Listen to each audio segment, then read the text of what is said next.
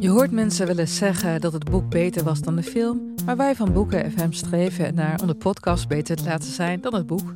Wij lezen de klassiekers die je nog niet gelezen hebt. We lezen de boeken die je heel graag wil lezen, maar waar je eigenlijk voor schaamt om in het publiek mee gezien te worden. We lezen de Libris-winnaars. Uh, we praten over de Nobelprijslariaten. Allemaal zoals je een etentje hebt dat je moeiteloos mee kan praten en dat het lijkt alsof je helemaal belezen bent. Wij zijn Ellen, Joost en Charlotte van Boeken FM en je kunt ons luisteren in je favoriete podcast-app.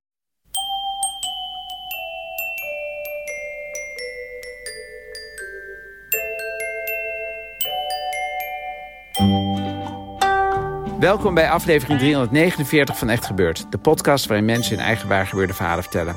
In deze aflevering een verhaal dat Evelien Vlasman in februari vertelde... tijdens onze verhalenmiddag rond het thema ouders.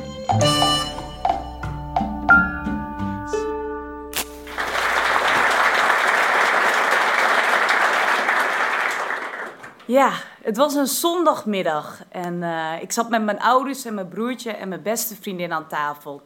Mijn beste vriendin die was echt kind aan huis bij ons, dus die was er heel vaak. En mijn vader die begon heel enthousiast te vertellen. Had een vacature voorbij zien komen en uh, ja, daar wilde hij echt op gaan reageren. Die vacature die was volgens hem echt op zijn lijf geschreven. Je moet weten, hij had net zijn uh, studie theologie afgerond en daarvoor de PABO gedaan en ook al les gegeven. Dus die vacature, ja, dat sloot gewoon echt nauw aan bij zijn profiel. Die vacature, dat was de vacature voor godsdienstdocent bij mij op school. En de grond zakte onder mijn voeten vandaan. Uh, want je moet weten, ik was op dat moment uh, eh, 14 jaar en ik was uh, heel, ja, ik was heel rebels, populair, vervelend, alles gewoon. En ik zat op een keurige school, het christelijk gymnasium. En daar was ik, nou ja, geliefd, maar vooral gevreesd. En hier bij deze school was het voornamelijk onze godsdienstlerares die het uh, zwaar te verduren kreeg met mij. Zij uh, liep regelmatig huilend het lokaal uit. Uh, ja, dat vind ik ook best sneu als ik daar nu over na terugdenk. Maar volgens mij gaat het goed met haar. Naar omstandigheden. Maar um, ja, zij kreeg dus zwaar te voortduren. En wat wij bijvoorbeeld deden was tijdens een presentatie over een grote geestelijke leider. Uh, dat we dan vooral zijn seksuele wangedrag en praktijken gingen blootleggen.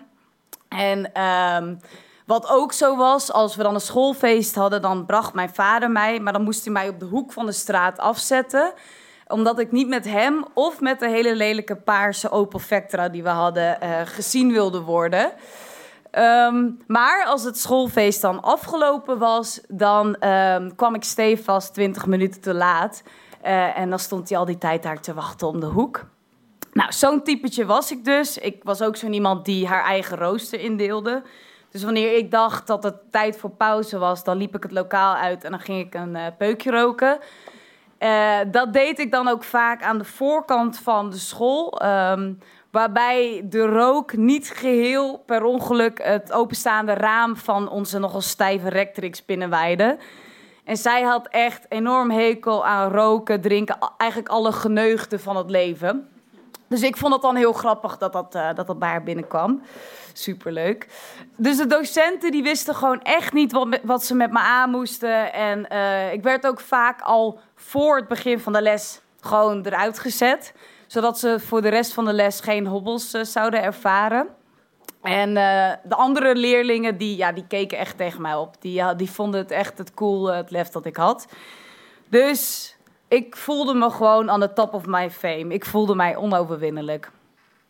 Tot op die dag dat er een telefoontje binnenkwam. En mijn vader die nam op en hij keek naar mij. En ik kon niet vertellen of het nou ontzag of teleurstelling was. Maar hij had de corrector van het gymnasium aan de lijn. En zij gaf aan uh, dat ze het voornemen hadden om mij te schorsen, omdat mijn uh, ontberingen zo enorm ver waren gegaan dat ze geen andere oplossing zagen. Daarbij zei ze ook uh, dat mijn gedrag meer op het VMBO thuis hoort. Dit is een opmerking die nu echt niet meer kan, maar dit was 15 jaar geleden, mensen. En ja, dat was wel echt een schok voor mijn ouders, want hoewel zij mijzelf vrij losjes opvoeden en ik van alles mocht ontdekken, uh, was dit wel echt iets waar ze heel erg van schrokken. Omdat ze bang waren dat ik op deze manier mijn toekomst en mijn kansen zou vergooien. Dus ze zaten eigenlijk met hun handen in het haar. Want ze hadden al van alles geprobeerd. Ze hadden met me geprobeerd te praten, om maar even iets. Uh, wat ze ook hadden geprobeerd is mij uh, niet toestaan om op zaterdagavond uit te gaan. Ze hadden mijn peuk alles weggegooid, echt een rotstreek. Maar niks hielp. Ik bleef gewoon zo. En ze, wisten gewoon niet meer wat mij tot inkeer zou doen komen. Totdat die vacature dus vrij kwam. want ja, wat is nou het ergste wat je een tegendraadse puber in het toppunt van haar populariteit kan aandoen? Dat jij als vader godsdienstles bij haar op school komt geven.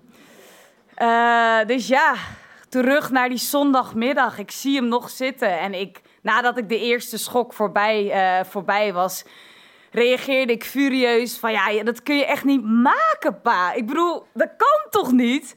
En mijn beste vriendin die was er ook bij. Die knikte naarstig mee. Zij was zelf trouwens ook net van school gestuurd en in zo'n verplicht leertraject gestopt. Maar ja, wij hadden beide zoiets. Alles beter dan dat je vader de onpopulaire godsdienstles komt geven. Uh, goed, dus ik deed van alles. Ik probeerde hem om te kopen. Ik heb hem zelfs 25 euro aangeboden. Met de vraag of hij alsjeblieft niet door zou willen gaan met, uh, met dit. Uh, en dat was veel geld hè, in die tijd. Daar stond ik een hele zaterdag voor bij de lokale bakkerij. Dus dat was iets. Uh, maar goed, zijn antwoord luidde, ja, kalm doch ferm, uh, dat als ik me vanaf nu een stuk beter zou gaan gedragen en dus ervoor zou zorgen dat de godsdienstlerares niet op zou stappen, dan uh, zou die het heroverwegen. Dus ja, toen gingen er een aantal dagen van koude oorlog overheen, waarbij ik s'avonds in mijn bed zat na te denken hoe het zou zijn hoe het zou zijn als mijn vader dus bij ons voor de klas godsdienstles zou komen geven. En de vernedering en de grappen die ik dan van mijn klasgenoten zou moeten doorstaan. En uh, ja, ik bedacht me eigenlijk toch al heel snel dat er uh, maar één ding op zat. En uit pure wanhoop dat mijn vader dus bij ons les zou komen geven en mijn reputatie volledig naar de Filistijnen zou helpen uh, heb ik me vanaf dat moment een stuk netter, niet als een engel, maar wel een stuk netter gedragen. En het deed mij ook inzien dat, ook al lijk je als puber totaal immuun voor straf en voel je onoverwinnelijk, dan is er altijd nog je goede oude vader die jou als geen ander zo goed kent en die precies weet waar je zwakke Achilleshiel zit.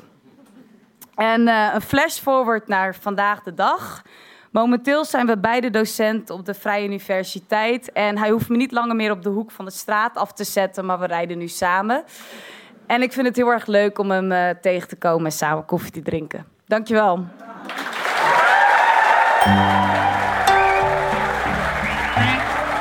Je hoorde het verhaal van Evelien Vlasman. Evelien is inmiddels dus zelf docent sociologie aan de Vrije Universiteit van Amsterdam. Ook traint ze vanuit het Nationale Jeugdraad pubers met diverse achtergronden op het gebied van storytelling, debatteren en zelfontwikkeling. En in haar vrije tijd begeleidt ze ook nog jonge kinderen in het verzorgen en bereiden van paarden. Evelien hoopt zelf dat haar eigen jeugdzonders maken dat ze zich nu goed kan verplaatsen in de jongeren die ze begeleidt.